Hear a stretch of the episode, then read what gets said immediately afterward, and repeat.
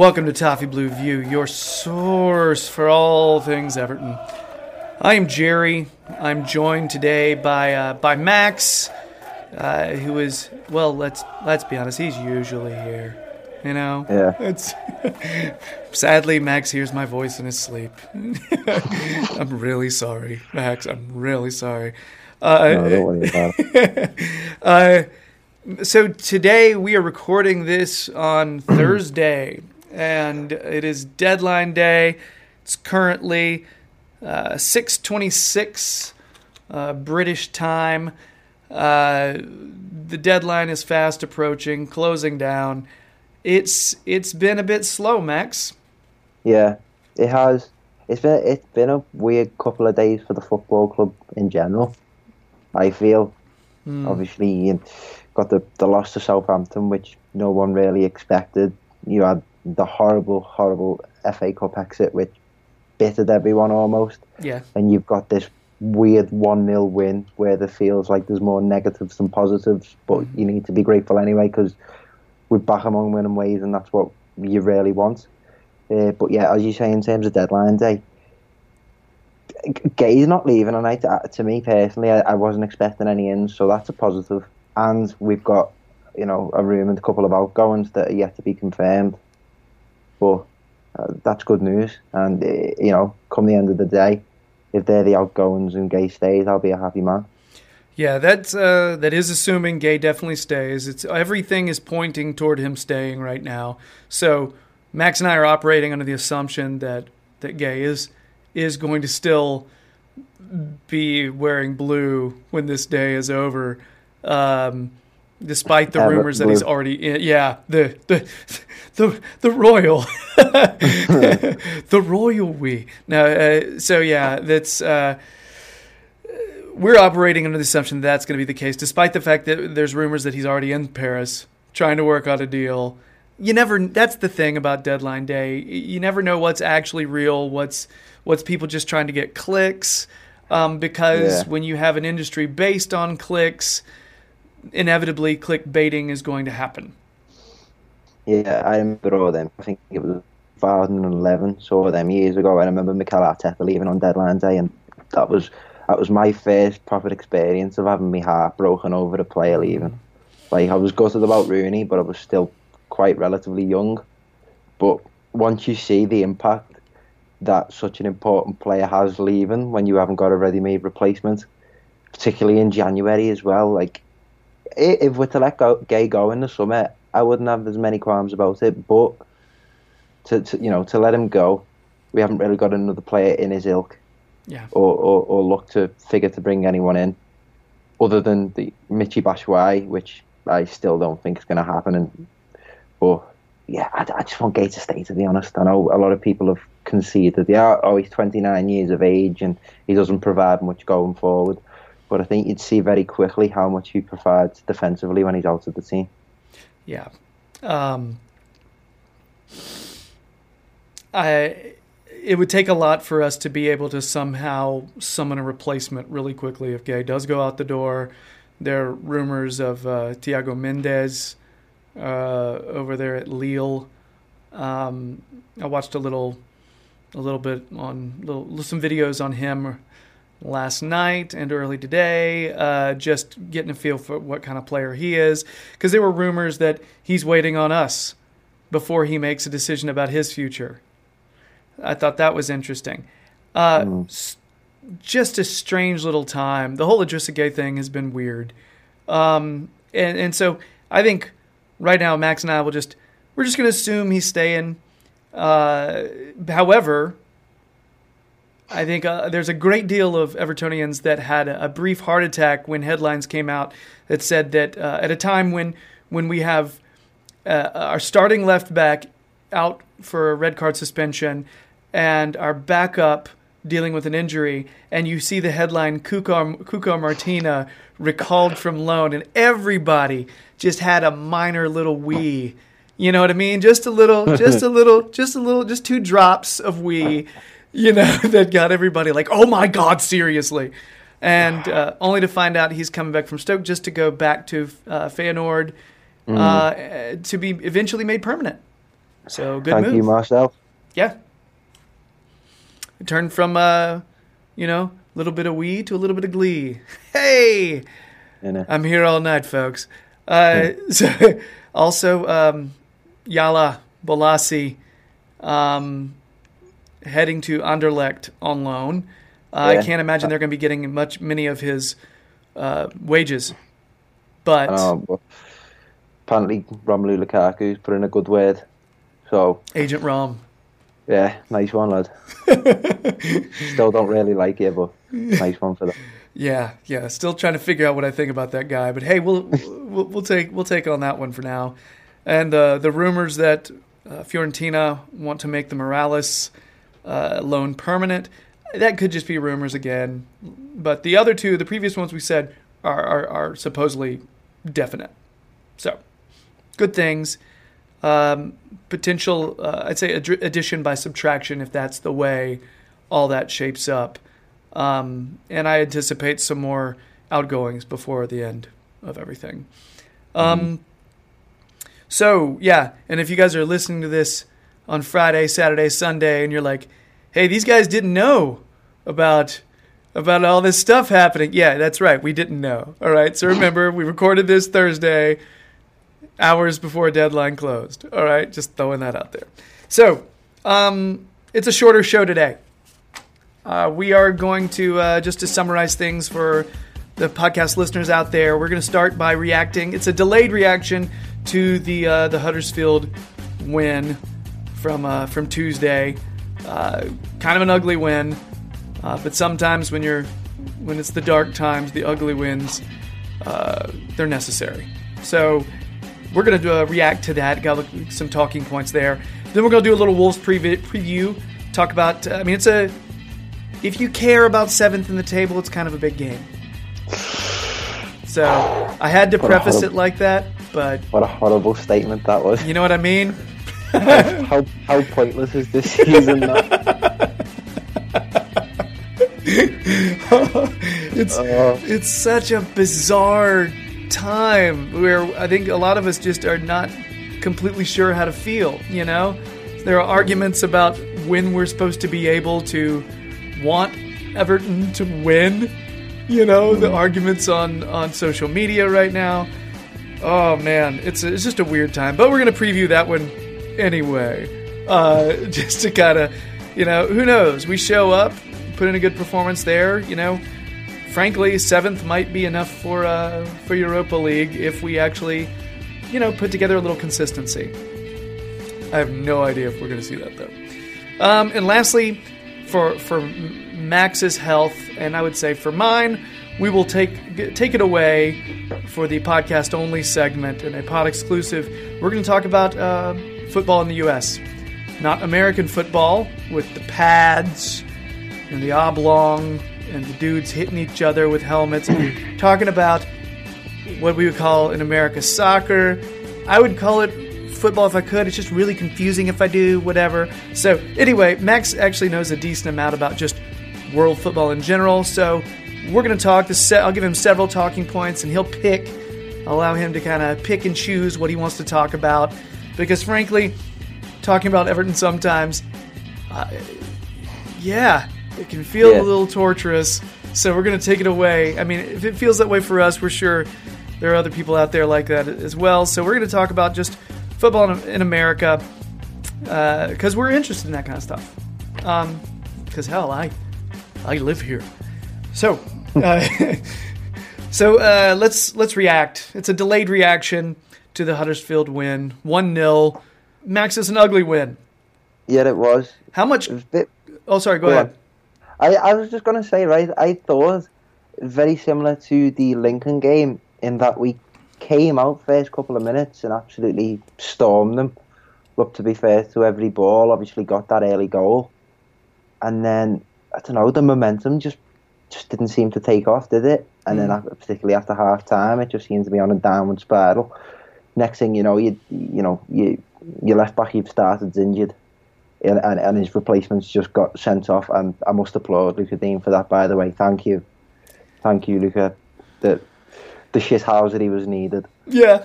But um, yeah, so we're in a conundrum with the left back situation. All of a sudden, it's you know we're, we're thrown back in the deep end with that, and coming away from the game, as I said earlier, you feel like there's more negatives than positives. But you know, in in this case, three points is what we needed. Yeah, I was going to ask one of my questions I've got written down here about the Digne red card being worth it, uh, despite his uh, his one game suspension, because I believe those type of fouls are one game rather than violent conduct, which I think carries three. I believe Oh, they, right. I believe there's a I- difference in suspension there. The way the rules have changed over the past couple of years, it is very confusing. It's every year. I, I, I assumed with it being a straight red, I, I did assume it'd be the three games. So I did too you know, at first. good that because um, we've we have got quite a few tough games coming up. So you know, the sooner he's back in the side, the better. And you know, the quicker Leighton Baines recovers fitness, the better, Mm-hmm. I suppose. Hard to say exactly how serious his, his injury is at the moment. It was it was it his ankle? I couldn't tell because that's what gave him trouble, given him trouble the over, over the past year. Yeah. Oh, what a good question. I don't know yet. I do not know yet. Everton luck. Yeah. Well, I will say Jonjoe Kenny came in and didn't really supply a lot going forward, but he wasn't really in the opportunity to do that anyway. You know what I mean? No. Um, we were we were a man down and he just played stout defense. Yeah. There and you you go. got to commend you got to commend the players on the pitch when they went to went the ten men. It, not in that the performance. I mean, we shouldn't be ten men. You know, the, the, the, entire the entire game sneaking away with a one 0 from bottom of the league. You know, particularly after the run of form that we've been on, you'd say on on on paper that isn't good enough.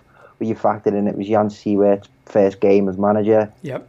the Huddersfield players would be up for it, and you know that certainly seemed to be the case because they they ramped up their physicality, and we had to contend with that.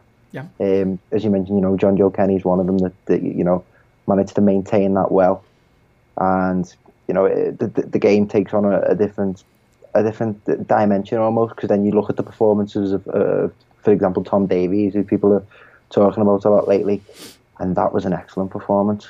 Yep. Um, dealing with Davies, okay, you've been saying it for weeks. I'm going to give you credit. Don't tell anybody I did this. All right? But Fine. the the shifting of a formation, okay, because it didn't look like they were doing this working with the same formational setup that they have in the past. It looked more like uh, either 4-3-3 or 4-1-4-1 where you saw Tom Davies able to get forward and actually make those runs and actually contribute around the box, which is something we've needed. We've needed an additional contributor around the box so we can actually start putting some attack in in that area rather than always bombing the wings and cutting in. Mm. And that and that formation move actually saw Sigurdsson drop back a little bit, Yeah. but actually, actually get involved more as well. Yeah, it that's the, that's an the form of Gylfi Sigurdsson at the moment's an interesting one. Mm. I, I, you know, I, I value I value him very much in this Everton side, but at the present moment, I just don't feel like he's playing. You know, by by his usual compared to his usual standard, I don't think he's playing as well. So, in you know, in that instance, the you know the shifting of the formation, allowing Davies to to go beyond them uh, and try and break the lines, it it boded well because, for example, in the first half, Davies' attacking performance was you know fantastic, and then as I said earlier, for example, when you go down to ten men, the, the you know the game changes and you've got to shoulder that defensive responsibility. And I thought he did that exceptionally well, particularly against a side like Huddersfield, who are gonna try and wind you up and try and outmuscle you. So, you know, for a young lad to be doing that, and people people forget, right? He's twenty years old. You know, he's got a lot of room to grow, and I think now he'll get a run in the side, and he will do. He seemed a lot less naive with the ball. The way you know, in the past, he'll he'll be a little overly ambitious with some of his passing, uh, trying to thread the needle too often. Uh, however, it seemed like he was very much under control, uh, making smarter decisions, kind of knowing when to risk. Yeah, and I think it's it you know what it seems to be what the cool kids say these days to have a pop up Marco Silva, but I think that's down to Marco Silva as well. I think mm. His football and philosophy is translated well to a player like Davies. You know that you know that forward thinking, attacking intent, which I always think you know it's been in Davies' game, and he just needed the right right manager to unpick it. Mm-hmm. Uh, he showed glimpses of it under Ronald Koeman, and you know didn't really do so. Uh, you know after Koeman went, but now uh, you know I got a lot of um, got a lot of hope from that performance. Yeah. I mean, I, he's still young, and one of the things we've noticed with a lot of these young players that we have, consistency issues. it's just the young, the young folks. They come in, they put in a really good game. I don't expect him to to uh, for this to be the corner. You know what I mean? Just one corner turned is overly simplified. I think it's a complex thing. A young kid kind of coming into their own. Um, uh, and, and, a lot of people are, come, you know, saying, "Oh, it was just against Huddersfield, whatever." And yeah, we'll keep that in mind. We have perspective. You know what I mean? Like, yeah. I, there's context here. I understand that. I'm sure you get that, Max. Um, however, it's still a Premier League opponent. Yeah, and he's not exactly in a controlled environment. He's in an absolute shipwreck, shipwreck of a football club at the moment. You know, you see some of these t- top end talents, which Davies was getting bandied in and about. You know, the likes of the Kylian Mbappe's, etc. They are in teams that are very well balanced and stable mm. and able to compensate. Uh, you know, having a young player in their side. If they make a mistake, it doesn't really matter because they're in such an efficient, well schooled system. Mm-hmm that you know they can allow that. Davies, you know, because of how um, I, I don't can't even think of the right word. Just how, how rotated we've been as, as a squad and as a starting eleven over the past couple of years hadn't really allowed Davies to have, you know, the time to bed to bed and settle in. Obviously, you know we've seen that he had a run of games out of the squad, but now I feel like you know, as I said earlier, I think he's bought into the way Marco Silva wants to play football. Um, I think he probably quick, picked up on it a lot quicker than some of the other lads in the squad. Mm. But yeah, I, I, feel like, as you say, saying he's turned the corner is oversimplifying it because there's still a lot of games to go. I think uh, you know the next indicator to look at is how he plays in a big game, for example, and we've certainly got a few of them coming up over the next couple of weeks. We do, and it's really so, hard to see to figure out how Silva's going to approach that moving forward if he's got Idrissa Gueye at his disposal. Exactly. And if for some but, reason he doesn't, but that's a different world. yeah, uh, uh, but as you say, with the uh, the alternation of the formation against Huddersfield and seeing just how promising Davies is when he does get in, into those advanced positions, mm-hmm. maybe this is the the alarm bell to say, you know what, maybe Sigurdsson needs a rest and we can roll with Davies in that number ten position and see what he brings. Because, and I feel like this is the point we need to bring up as well. A lot of other players, I think when Cenk Tosun's in the squad, he drags up the standard of the players around him, which, as I've, I've said plenty of times, I feel like he's more of a playmaker forward. Mm-hmm. In that, you know, he, he gets other players involved in the game, and he was involved in that build-up play for Richarlison's goal. So, yeah, uh, particularly with his goal against Millwall, I do think he's going to get a run in the game now, and that will bode well for other players. That was the next player I was going to mention. Cenk Tosun having a, a scrappy like uh, just just snidey game, and uh, it wasn't all just him. He was getting clattered. Uh, people just kind of colliding into him, almost trying to rile him up, uh, and it worked a little bit. But I actually saw a little bit of a veteran calm. It could have been worse. Yeah, no, I thought it was great to see him hold his own mm-hmm. against against you know that type of opponent. Because how many times have we said that the reason why he hasn't hit the, hit the ground running and the reason why he hasn't took off is that he just he doesn't seem to seem to be able to hold his own or, or create chances for himself. But as you say, seems to be you know a veteran like ability about his game now, mm-hmm. where if the centre half's having a go, he'll have a go as well. Yeah, he might end up on a yellow card, but if he can ride the game out, as he did until he got taken off, that's really good. Mm-hmm. And given how inconsistent we've been, in particular in, in the centre forward position, for him to get a goal against Millwall for him to put in a performance like that and be involved in the build-up play for a goal, as it, yeah, that, I think that warrants the starting position. Seems like he wanted to be there. He was really he, he wanted he, he looked like somebody who wanted to grab an opportunity. You know, Yeah. he knew he I- had an opportunity, which I love seeing somebody do that. I, I, I don't think that's ever been in question about Tosun. No, I just think it's his consistency in his performances and fingers crossed. The, you know, this is the time now where the performances start to come through. You know, you, you think about the goal, as I said, the involvement in the uh, in Richarlison's goal. You know, they are all, all good indicators. It's just playing like that against the top teams for me. Because if you look back at his goals that he scored, they've not necessarily been against. I think the only top half opposition that he scored against was Burnley last season, and if you look at them now, Yeah. uh, you know Well, and that doesn't tell you much. And Tosun has had opportunities to score this season, and he has not been clinical. He has had opportunities; it has just not come through for him. And a guy like that, who is who who when other people do set him up, and when he does have opportunities, the thing we need from him is a clinical finish. That is that is absolutely imperative. And when he's not finishing for us, uh, the, uh, the the what scant opportunities he is getting, that's a problem you know, because we need that veteran calm. We need that veteran head. You know, it's got to happen. Um, having said that, I've always loved the guy's attitude.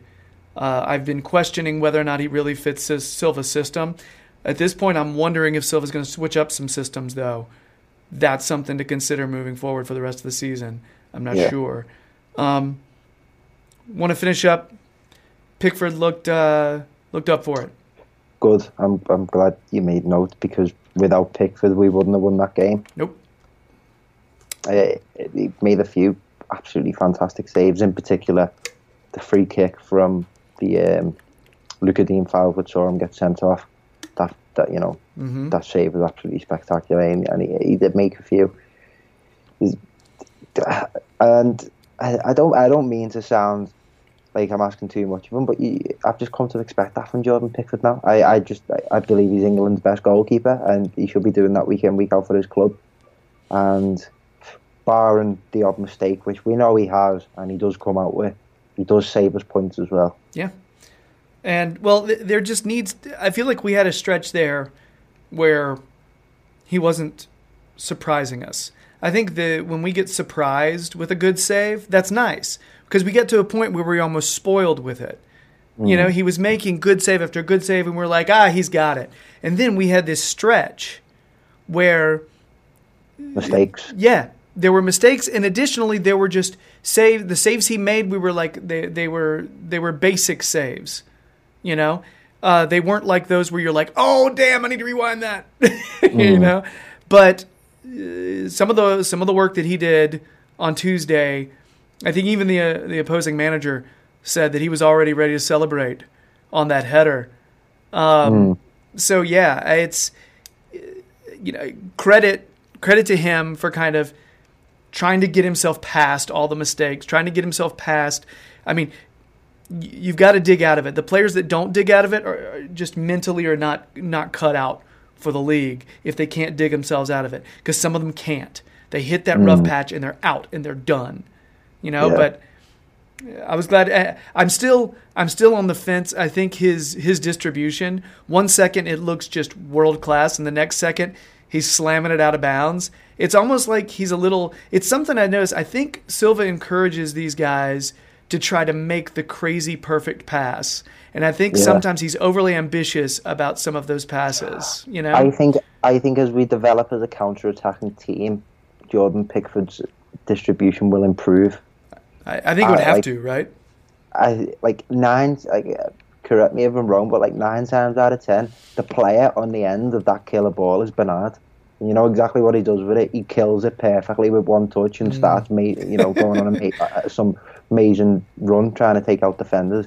Like once we start having a better idea of who the forward line is, um, you know what our capabilities are of hitting teams on the counter attack. Which me personally, I would love to see us, you know, mould an identity around being a counter attacking team because I think when Everton do that, that's when Everton are at the best.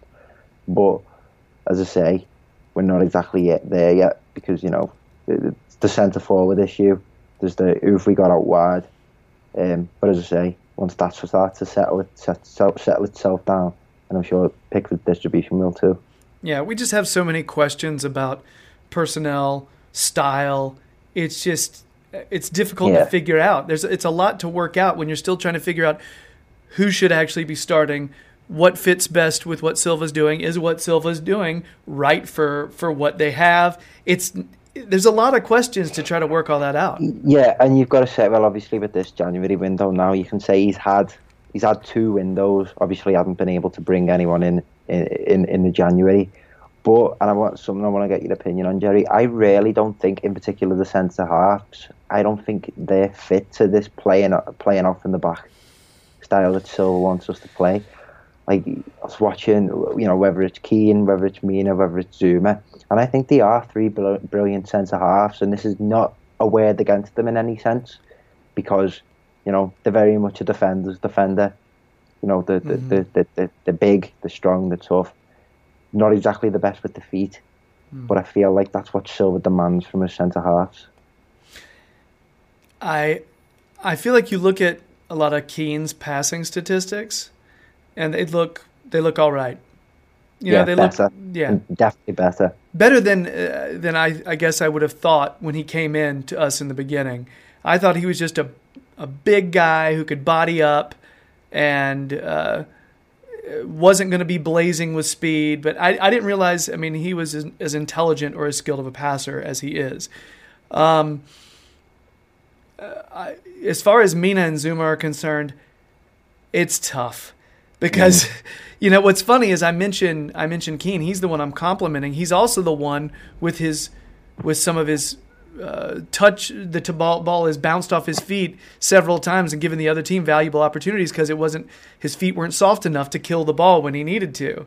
So I'm complimenting the one that's actually given away some very obvious opportunities.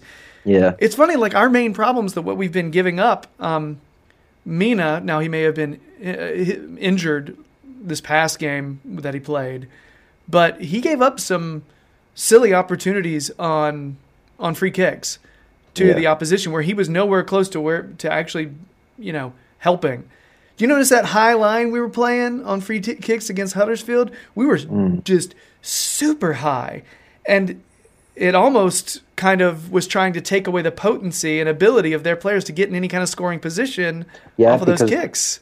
Yeah, to be honest, I, I, it's it, it, it, it's a it's a it's a weird one because obviously that's where we're so notoriously poor this season, defending free kicks. hmm So I think it, it's good to see some pro, you know a proactive response.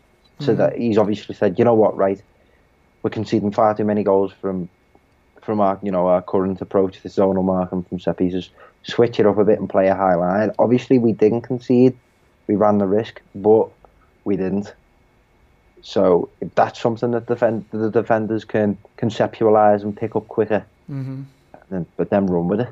See, Max, when you're talking about playing out the back, here's a question, and we should probably end with that because we're we're running long here.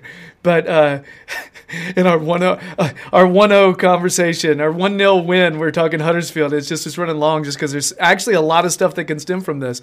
Um, When you're a manager and you want to instill a certain style that is your football philosophy, do you cling like grim death to that style?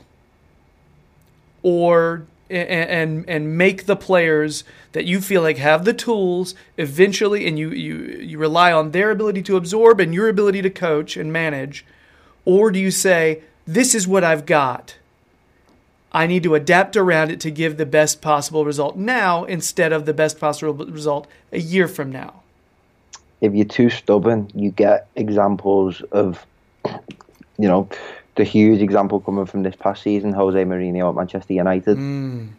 where you you seem you seem like to, you seem like you've got all the pieces, but it's for a completely different jigsaw. yeah You know what I mean?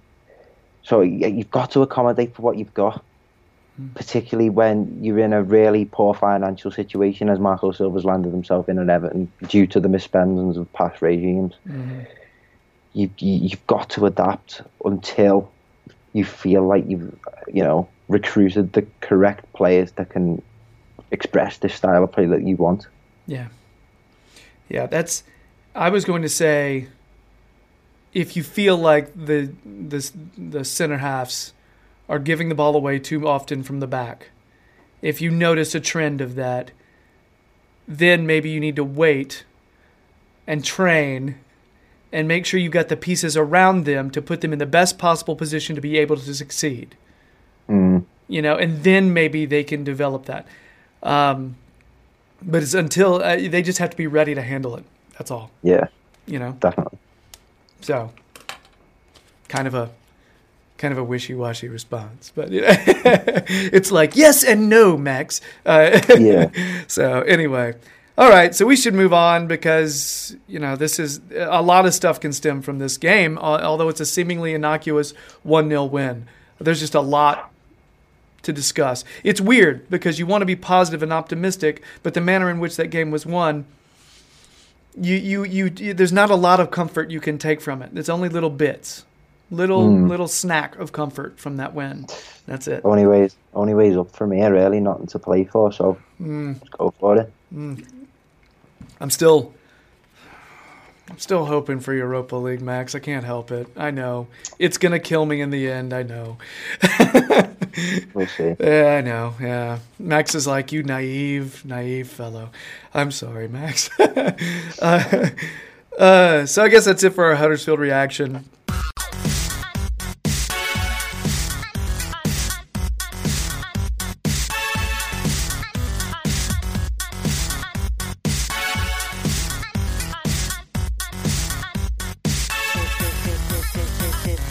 I am Jerry, joined by Max, and uh, we've got Wolves at the weekend. Uh, and if you want to, if you if you take it this way, maybe you're you'd be depressed like Max and myself when we talk about the the battle for seventh. It's it's very eye roll worthy, as Max just showed. Uh, yeah, and that's, but it's it's the reality of the way it is right now. Um, they're they're a good squad. You know, they're they're quality, they're exciting. Um, so and they have some some players. Uh, you know, it's hard not to look at their their squad and think, oh, I'm jealous of some of these players. Yeah, You know? definitely. yeah, and uh, you know what you've what you've got to contextualize is they they, they only they, they're only just promoted. Yeah, Uh, you know, first game of the season, we came up against them, and uh, you know it was almost this. You know, you don't know what to expect from them. But now, as the season's panned out, and it, it, it's an interesting one. Wolves being this strange project club that they are, uh, Chinese money but heavy influence under George Mendes. It, it, success is just translating onto the pitch. Obviously, they won the championship last year, and they conduced this style of football.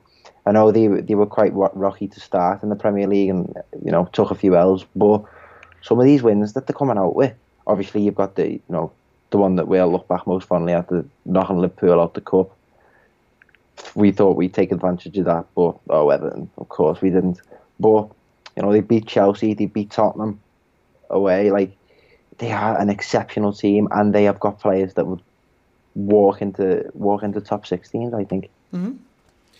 Um, they're currently seventh, 10, 5, and nine with 35 points. Uh, Yeah. If I'm not wrong, we've we've only we've drawn one more game than that. yeah, we have uh, 33 points, I believe. Yeah. Um, recently, they beat West Ham 3 0. Uh, See, that's that's that's another a big- fantastic. re- That's a yeah. big result, you know. That is, I realize West Ham are not. We're not talking about them being like, you know, a top six team. However, they're one of those teams in that middle bracket. glut. You know what I mean? bracket. Yeah. Um, and they drew their recent FA Cup match with uh, Shrewsbury. Shrewsbury. It is Shrewsbury. See, I've heard somebody say Shrewsbury, and so they were from they were from England. And I was like, I'm gonna play with the pronunciation and see if I, how I do this. So, so see, phonetically it looks like Shrewsbury, but I tried to get fancy and be like, "Oh, I heard an English person say this." No. Uh, see, this is what I get. Uh, but then, uh, and re- and before that, the four three win over Leicester. Yeah, that was an absolutely incredible game. I remember watching that. It was uh, match of the week, uh, and I, I we sat there as a family and watched how you know watch that, and it was it was great. It was it was Yeah. just a good game, and the idea, my pedestal. You ready? The idea that Nuno gets a red card, gets dismissed for walking down the sideline and walking on the field a few steps and putting his hand and rubbing one of his players' head and walking off. He got dismissed for that and sent to the stands for that. That I I will say I think that's dumb. Yeah, they're just uh, the officials are just looking for the spotlight sometimes. I think. It's just another example of maybe the top six treatment being a little different than the rest of the league. Possibly. Just saying. I, that was that's silly. Um, possible starters. We know Rui Patricio, the solid keeper, Portuguese uh, international, just just a solid player with a lot of experience. Um, Bennett starting on the right, uh, Coady in the middle, Willy Boly on the left. Probably going with that three in the back with wingbacks. Uh, Doherty uh, on one side, Dendoncker and Neves in the middle, Jonny on the side. Just like saying that, I don't know. Uh, Yeah. Moutinho kind of running that that number ten role, um, center mid, and then you've got uh, Raúl Jimenez, the Mexican player who we were connected with when Walsh was here. Uh, but Benfica was quoting us an astronomical price. Uh, and Diogo Jota, uh, uh, I don't know if it's Jota or Jota because he's Jota. Yeah, it's Jota because he's is he Portuguese? Yeah. That's why, or or yeah. So the pronunciation would be Jota. That's what I thought. Um, who got a hat trick? Yeah, against Leicester was it? Yeah, I mean these are and they're they're danger men. Obviously, Ruben Neves, Jimenez, and, and Jota. There's your Yeah. Jimenez is banging them in, isn't he? Got to two against West Ham, and he's been scoring consistently throughout the season. And as you say, he's one of those players you'd, you'd love to have him. You'd absolutely love to have him. Yeah. But it just seemed, you know, I don't, I just, it, it's getting to that point. It just wouldn't come to Everton. There's no reason for him to come to Everton. Yeah, at least not right now. Yeah. I think he Yeah. did want to come to us when we were interested, but we were uh, the prices they were talking were way high for what his situation was, and Mm. I think we chose Cenk Tosun instead. We'll see. I mean, it was going to be like goes. the difference of like fifteen million. So Yeah. that's a big. That's a big What we've been with money lately, so yeah. Uh, yeah. I think in hindsight, everybody's like, why didn't we do that? But back then, he was doing nothing for Benfica, nothing for them, and was going to cost 15 million more than Cenk Tosun, who had actually looked very solid in Champions League, and it actually so, you know, hindsight. Mm. I get what we what we did, but then you're kind of like, damn, he looks good right now. Yeah. Jimenez looks so good. Um, he just connects so well. He combines well with so many other players. He's the the, system of the wing back is like it, it works so well in the team. uh, the squad of players that they've got, it works so well. mm-hmm. Like in, I think Doherty's a really underrated player eh, out of them all. The way he bombs on and gets crosses into the box, and it just by nature creates opportunities for the likes of Jimenez and Jota, who, you know. Uh, uh, you know, they may not look it on the eye, but they, physically, you know, very strong and very quick players. uh, other names that I immediately am drawn to. I I'm like, oh, Dendoncker. We're familiar with that name, aren't we? Yeah. I mean, how many how many different windows were we connected with him? I know. I don't put as you as you know yourself. I don't put stock in the amount of bloody names we get linked with. Yeah, Well, It's it's just the idea that there, this team is just chocked full of those names. yeah, You know, Ruben Neves, Ruben Neves is just absolutely sensational. I've he's been banging. I've been been banging on about him since he fit when he I think he captained Porto when he was 16, and I don't understand why the rest of Europe didn't stand up and take notice at that time because I, for the age that he is, he's just so good. Yeah. And you you know you pair that with the experience of João Moutinho in centre midfield, and it just worked really really well. Um, he just seems to be a player though that he gets forward. You know what I mean? Like, and I almost think that kind of that leaves them a little bit vulnerable on the defensive side. If he's getting forward that often, I think counterattack is possible as long as they're as long as their wingbacks because their wingbacks would have to be forward as well. You know what I Pin mean? forward. Yeah, well, you know, as you've seen, they do concede a lot of goals. We're going on Mhm. about them like you know, they're the best team in the world, but they're not. They do concede a lot of goals. But then you look at Everton. Are we going to create the chances that are necessary to, to take advantage of that? That's a different story. What approach are we going to take? Are we just going to swing balls into the box?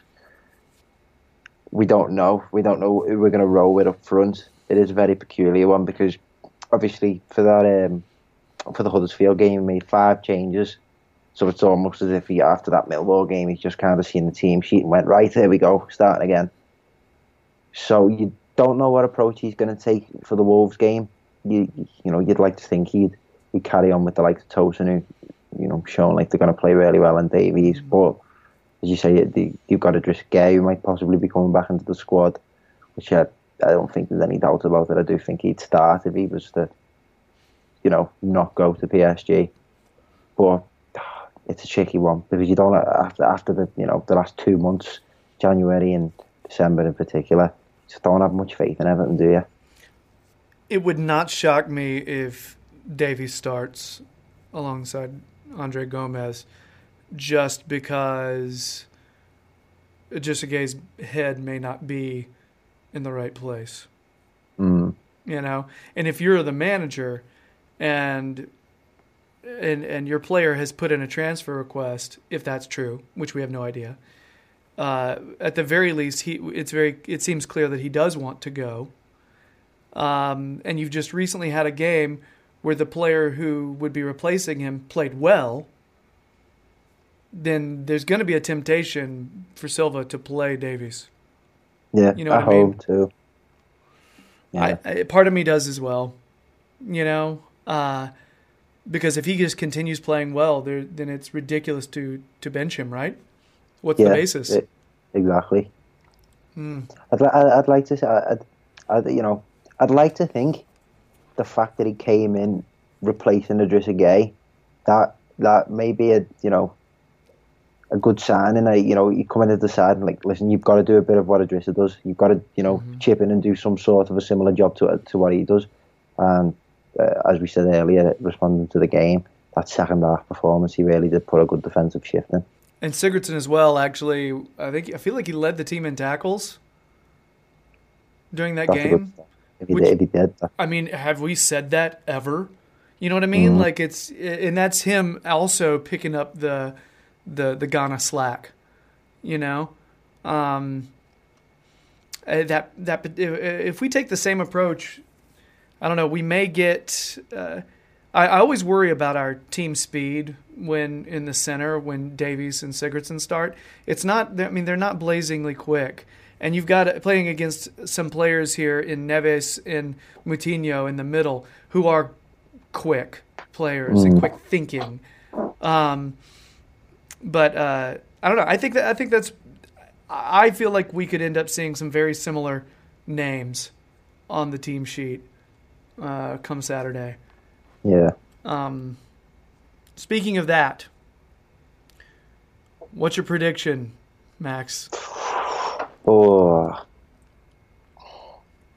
2 2. You two to two. I picked that as well. And if you pick that and I pick that, then it's definitely going to be a six 0 win for somebody. and I, I, I know it. I know it's a repeat of the first fixture, but it just it just looks like one of them games, doesn't it, where there's going to be goals. I don't trust. I don't necessarily trust us to get a clean sheet. No, Having said that, I don't. I, I don't know that I trust them to cl- get a clean sheet either.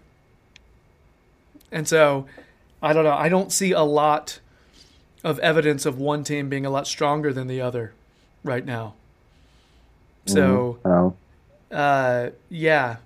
So uh, basically, with a little bit of positivity, if we had drawn on Tuesday, I think I would have picked a loss in this one because that would have just been just everybody has is infected with the melancholy. But a little bit of positivity, playing at home, possibly some you know Cenk Tosun getting getting the crowd riled up, you know, that would be nice.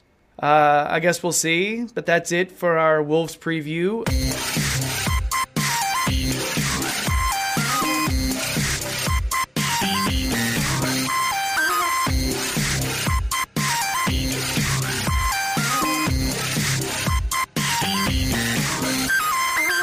And we're back. Uh, Max is still here. I'm I'm still Jerry, and uh, we're going to talk a little bit about football in the U.S. We're going to take it away from Everton for a little while. Um, for our sanity? Question mark? Maybe. um, it's funny. Like this is the kind of stuff that me and Max talk about anyway. Um, when we're off camera, we we talk about. Uh, uh, about about football in the U.S. just because it's it's such a strange entity. You know what I mean? It's good conversation, and being somebody from from here, um, I'm on the inside, and uh, and I've got kids that I know are, are going to want to keep playing for for a long time, and so you start studying this league and and the U.S. as a as a football country. Um, so so Max, uh, the thinking here is I'm going to throw out a bunch of categories uh, as jump off points, and I'll let you pick, and we'll go from there. All right? So, um, Pulisic to Chelsea. I have to start with that just because it was one of the biggest U.S. football stories, uh, period, of the year. Massive fee. Um, Almiron just went to uh, Newcastle uh, for a pretty big fee for MLS. believe it's a record fee. Um, U.S. national team under Berhalter, who just got the got the gig uh, from Columbus Crew. Uh, Tyler Adams just moved from uh, New York Red Bull to uh, RB Leipzig and had a debut, a a good one. Uh, Sebastian Giovinco sold from Toronto to Al Hilal. Um, uh, the MLS draft system, the super draft system, which I don't know that any other league has anything like it, uh, and the the whole college like university path to to pro, uh, MLS culture, because it, it's almost like big chunks of it are sort of like copying other leagues. However, when you watch an Atlanta game, it doesn't feel like it's from another league. So we'll talk about that. Um, the relationship between the leagues. We were talking off camera about how a lot of the best players are going to Bundesliga and how there's starting to develop like a, a pipeline. And uh, and we could talk Tim Weah, just because he's a really good player uh, from PSG, uh, on loan at Celtic now, which we were talking about debating whether or not that's a, a good move for him or not to go on loan. So yeah, what do you what are you into, Max? What do you want? I'm sure we'll touch on a variety of the of the different topics, but I felt it'd be relevant to start on Miguel Almiron signing for Newcastle. And uh, I'll just I'll get the ball rolling with just some interesting facts about the transfer. I live with uh, obviously I'm on a, a, sports media course at university, and someone else on the course is a, is a Newcastle fan. Um, and this is the first time in 14 years that Newcastle have broke their transfer fee. uh, Michael Owen back on August 31st, 2005 for 16.8 million. I think this is 20 million, if I'm not wrong. In that time, Lionel Messi only had one goal for Barcelona. Atlanta United did not exist. Rafa Benitez, who's now Newcastle manager, had just won the Champions League with Liverpool. Pep Guardiola had just started playing in the Qatar, Qatar Stars League. And JJ Okocha had just captained Big Sam Bolton side in the UEFA Cup. Wow, that's a long Mm. stretch. It is. That's a long stretch. We talk. You, you hear the. mo- I think one of the most common things you hear about Newcastle is uh, the reluctant uh, owners to uh, to op- you know, empty their pockets and actually make the big purchases. Um, this is a big one in, in terms of U.S. football. It's massive. Uh, Almiron is not a U.S. international. He's a Paraguay international. However, uh, he was a standout player for Atlanta this season. Really fun player to watch. Yeah, really influential in them winning the MLS Cup. Yeah, watching him, uh, he just kind of uh, dictates the play. He feeds uh, Josef Martinez often. He uh, he's a he's he uses guile. He's just an intelligent player. He's got quickness, speed. But what was the one thing we were thinking might uh, might not work out for him too well? We were talking about this yesterday. The slightness of frame. You, you say he has this quickness. You say you say he has this agility. Just the big question mark is how does that translate to the Premier League? Um, we were we were talking yesterday as well. I remember a few years back when Newcastle brought this influx of French players, and one of those was Remy Cabella. And I remember Newcastle um, fans saying he's just so skinny, gets knocked off the ball all the, all the time, and he just can't really seem to get a foothold in games. I've watched Almiron a few times. I'm a big fan of his. Just to throw a few more stats at you, in his 62 MLS appearances, he's got 21 goals and 21 assists, which I think is pretty solid. You know, for a creative midfielder. Just a matter of how Newcastle will use him. I know. I know you've got your thoughts on that. Yeah, and uh, initially you see on social media people saying that he's a striker. Uh, for everybody listening, he is not. He's not a striker. He's more of a, a center attacking mid, more of a number 10. Um, so uh, he is a creator, and I think you'll see him playing behind Rondon often. You know, I just, I, I, I can just see that happening. Uh, however, uh, he worked really well with Josef Martinez, who is more of an Aguero build. So who knows? You could end up seeing him with uh, um, brain farting on what the the little striker from Spain is named. Jose Perez. Yes, Ayose Perez. Yeah, I, Ayose Perez may be a little bit more similar of a of a partnership as he had that he had in Atlanta. So the cool thing about a player like this, if he adjusts to the physicality, is the, I think you'll you'll see that he's a pretty versatile player. He's intelligent. He's very smart, um, and you hope that you see someone like um, David Silva. He's not a big guy. He's a very slight guy, and he's managed to work in this league. Um, so it's possible for the the guys who haven't hit the weight room and are not enormous up top. It's possible for them to succeed in the middle. It's just not. It's the exception and not really the Yeah. rule you know and that's the main that's the main concern i think you'll you'll see him playing behind uh, right right now i think rondon is their main striker though i think he's earned it in newcastle so that's why i think you'll see him w- w- the way you'll see him used often Yeah. Um, and not with not a lot of defensive responsibility i don't see that happening much for for. They're quite an industrious team, as is, and we know the way Rafa Benitez likes to set his teams up, and I'm sure he'll absorb his record signing of defensive responsibility, you know, allowing that freedom to go and play. You know, I know we were talking about it just off camera then, but it, it, it seems to be an interesting one, the relationship between the MLS and the Premier League. There are a lot of high profile examples of players, and I hate to use the term retirement league, but I've- as I mentioned to you then off camera, that I feel like the dynamics changed a lot over the past couple of years in MLS. But obviously, you've got your examples of uh, Lampard, Gerrard, you can go further afield, Pirlo, back in the day, Robbie Keane, uh, David Beckham, or you know, all high-profile players moving from Europe to MLS. But on the, on the flip side to that, joining the Premier League from the MLS, the, the, biggest example of that are Everton players, in my opinion. You know, I know we took the route of Manchester United first, but you got Tim Howard, Mhm. you got Land, Landon Donovan when he had his few spells at us. Other than that, really, anyone in your memory come to come to England and, and succeed almost? How did uh, I see? I don't remember where Brian McBride came from. I'm pretty certain he was from MLS when he came. I just Yeah. don't know how successful he was. I know he he I know he scored. I know he produced some goals, but uh, I mean, coming straight over from MLS, it's it's a really tough move. Um, We talked about DeAndre Yedlin off off camera as far as like him coming to Spurs, and he was not a success uh, immediately, which is why he's at Newcastle now. Um, But he is a starter now. He's a regular starter, um, which is which is impressive. Uh, uh, he's been the U.S. national team starter for a while. Um, I feel like typically the deal is you've seen keepers make the move more often than field players. Yeah. Brad Guzan is an example, besides Tim Howard.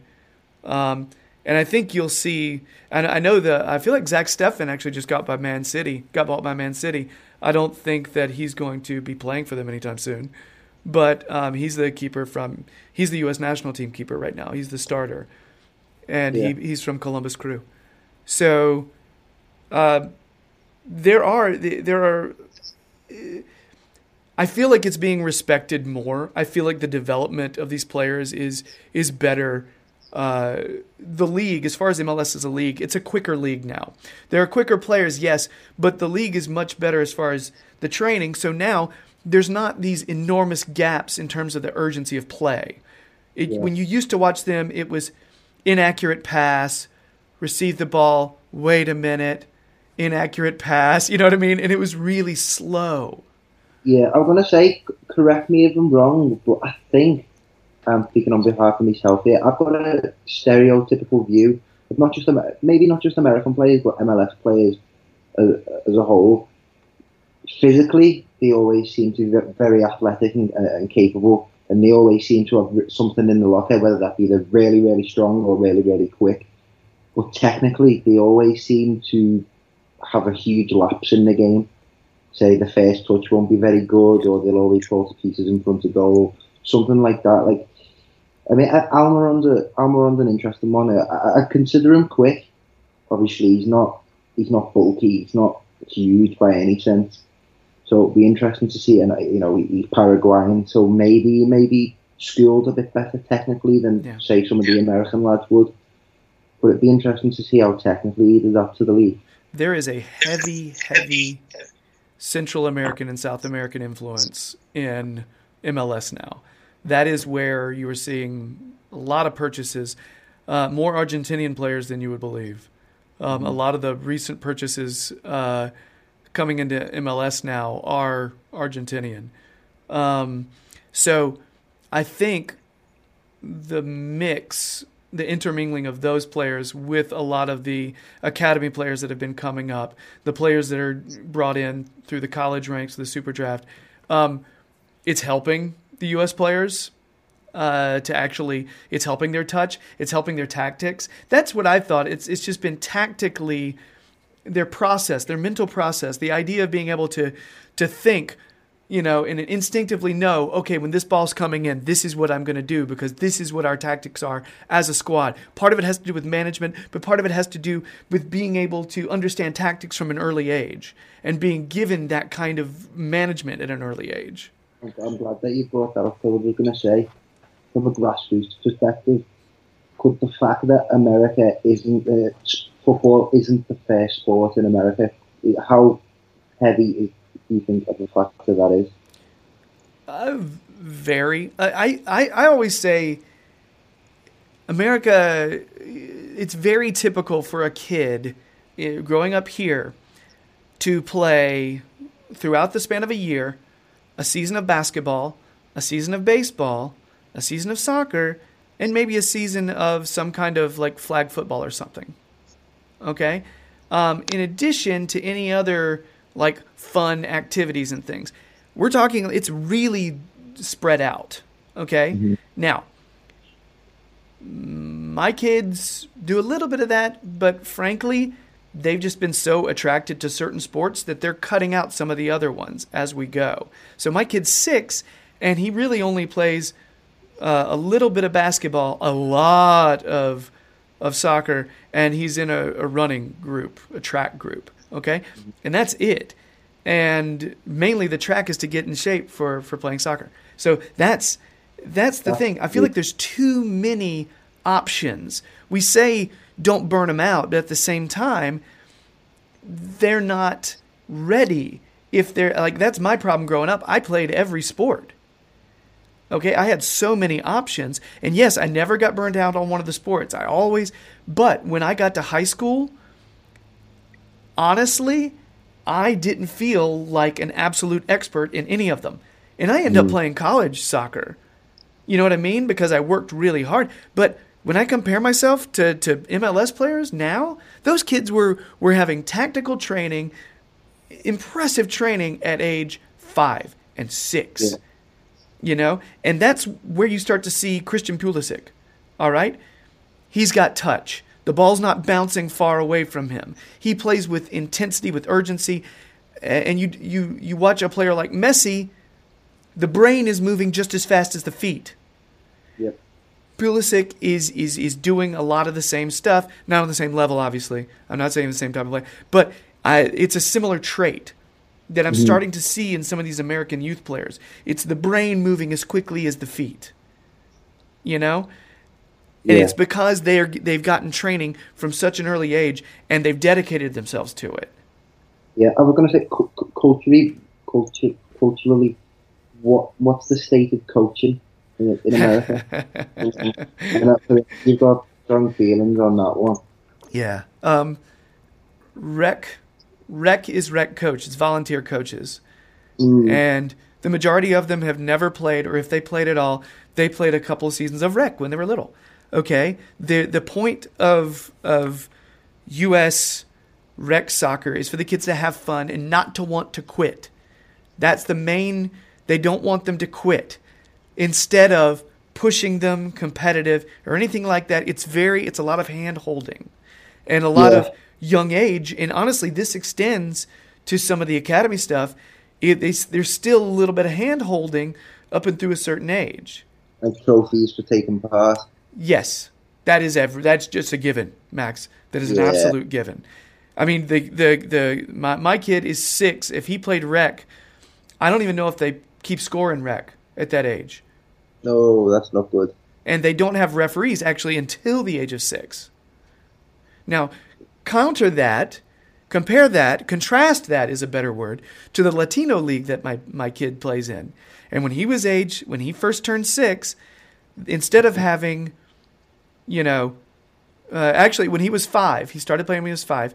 There were seven players on the field, including a keeper, and there were referees, and there were offsides That's brilliant. and they were actually calling fouls. They had throw-ins because at that age, my when my son his league had no throw-ins. They were just putting the ball down, and there were no refs, and the coaches were like throwing the ball back in and going, "Go." All Yeah. right, and that's that's the way it works. Now, some kids need that, Max. I want to be clear. Some kids need that. They need to be nurtured. But yeah, the, edu- the educational element. yeah, it's tough, man. Now, my kid plays junior academy. He's getting training now from, gosh, one of his coaches played with Pele on the New York Cosmos. Okay, um, so the the level of training, it's good to a certain extent, but they definitely take it easy on the young kids, big time. Which part of me, like, I wish, I, I wish it was actually a little more harsh on my kid. You know, um, so it's it's very feast or famine with the training for the kids here. It's very either they're getting fantastic training or it's practically non-existent, and there is no middle ground. That that only hindered the, their development. No. In my eyes, No. I, I, I feel like I feel, I because I, I remember when I played, I I played and we had you know we had linesmen, we call them offside, referees, perform. That you know that likeness to the real game helps develop the player mentally, physically, tactically. It's so important. Yeah. So I, I, I, I think the MLS is an interesting market to to watch because I do think it's going to boom over over the next ten to fifteen years. I think this is just the start now. Obviously, you're seeing the likes of Pulisic, Chelsea. I think there are going to be many more over the years to come. And I, you know, fingers crossed they are going to start making their mark, and it won't just be an, an abstract list of Landon Donovan on loan and uh, and Tim Howard who played for Manchester United and Everton. Hmm. You know, the, hopefully there'll be a few more to add to the list. Which so if Almiron does well for Newcastle, how, how do, you, do you think it'd be likely for someone up to, to pick him up and take notice? Yeah. I mean, in in short, I think it's when you have a player come in who's a success, and let's be honest, that is an inflated fee for MLS, but in this in this in the in the world of European football, that is not a really expensive fee right now. You know, somebody they could be getting a starting number 10 player for 20 million, which is See, you know, super cheap. I know Atlanta only paid six million for him two years prior. Yeah. So, yeah, yeah. As soon as that, that's a good that's a good point to bring up. Actually, as soon as they hit European shores, their valuation is going to go crazy. Yeah. Particularly if they play well. It's, it, it- I mean, you only look at at Pulisic. Okay, he went to Bundesliga and played well. Played well. He's a good player. However, his fee compared to Almiron's fee, and both of them could be starters in the league next year. However, it's very probable that Almiron will get more games at Newcastle than Pulisic will, despite the fact, and he could be more of an impact player. Yeah. It, it, it and that's I mean it's at least 30 million difference. That's a huge and the difference is one came from Bundesliga because in one has played in he's played in higher profile matches. So he's more battle tested. So there's I think uh, Pulisic I think does have a higher likelihood of success. 30 million is a huge difference though. That's a massive difference. So if Almiron comes in and just shows honestly flickers of promise, you're going to see a lot more players coming over. It's just I don't know if they'll be American born uh, like American players, US national players. I think a lot of them may be South American players that we brought in. So it's going to depend. I think the the pool's so big. I think that's just to be expected now, though. Yeah, I just uh, it, it's a weird league now. It's a much better league to watch now. I I for a while there I couldn't watch it. It was unwatchable. You try to watch an MLS game after watching a Premier League game, and they look like different sports, and you throw up a little in your mouth. But now, now at least it's entertaining. At least you see that there's there's flickers of promise. There's a faster game in MLS now. It's more entertaining. You can start seeing styles developing for certain clubs. It didn't used to be that way. Now it is that way. It's uh, I would recommend watching the league now. I think there's actually good football to be had. You know, especially at times when there is no other leagues playing. Yeah. During the summer, MLS is one of the only teams, one of the only games going. So, so yeah, I've I've got I've got a lot of opinions about American soccer development and everything, but also I have a lot to learn about it too. I want to make it clear: just because my kid plays here, and just because I used to play here, and just because I live here and I study, I don't know everything about this. I don't. So if I sound like I'm shooting my mouth off, uh, hey, I'm just going based on experience right now. I, I have a lot to learn still. So No, and I, I hope we I hope we talk about it more in the future because I am I'm, I'm really fascinated by it and as we said, you know, there's a whole host of to- topics to go over to talk about. So yeah, hopefully we do more of these in the future. Yeah, of course. And and we left gosh, there's like eight topics that we haven't even touched when it comes to this, so we can definitely get there sometime. So I guess next time we have a good opportunity to do it, let's let's do it because this is you know this is fun. Um, so Max, I guess that's it uh, for uh, for the the big show, the the podcast for the people who are listening out there. Thanks so much for listening. We sincerely appreciate it. Subscribe to the Toffee Blues podcast. Rate it if you can. Uh, leave us a kind a kind review. You know, if it's not going to be kind, you know, you can just give it a pass. It's fine. Uh, so, if you uh, also if you want to see our faces, check out the Toffee Blues YouTube channel. We are slowly growing that channel, and, and gosh, uh, we started it. We started doing all this at the worst possible time, uh, and it's somehow still growing. So it's it's just crazy. Uh, I'm I I think we feel pretty lucky for what it is right now. Um, so uh, if you want if you want more Max, check his Twitter feed. He'll tell you when he's going to be where. Um, uh, but he'll definitely be showing up on the Toffee Blues website where he provides analysis uh, on that site. And honestly, a lot of other contributors, you may recognize their names from our show. Uh, they a lot of good folks, smart folks, uh, contributing to the Toffee Blues website. Um, also, follow the Toffee Blues on Twitter, Instagram, Facebook, all all the hot social. All right. So I guess that's it, Max. Let's uh, let's have a let's have a good one, man. Let's have a good. Uh, let's get three points somehow. Let's from from Wolves. You know, I I'd like to hop them in the table. That'd be lovely. Yeah. All right, Max. Thanks so much, man. Thanks for your time.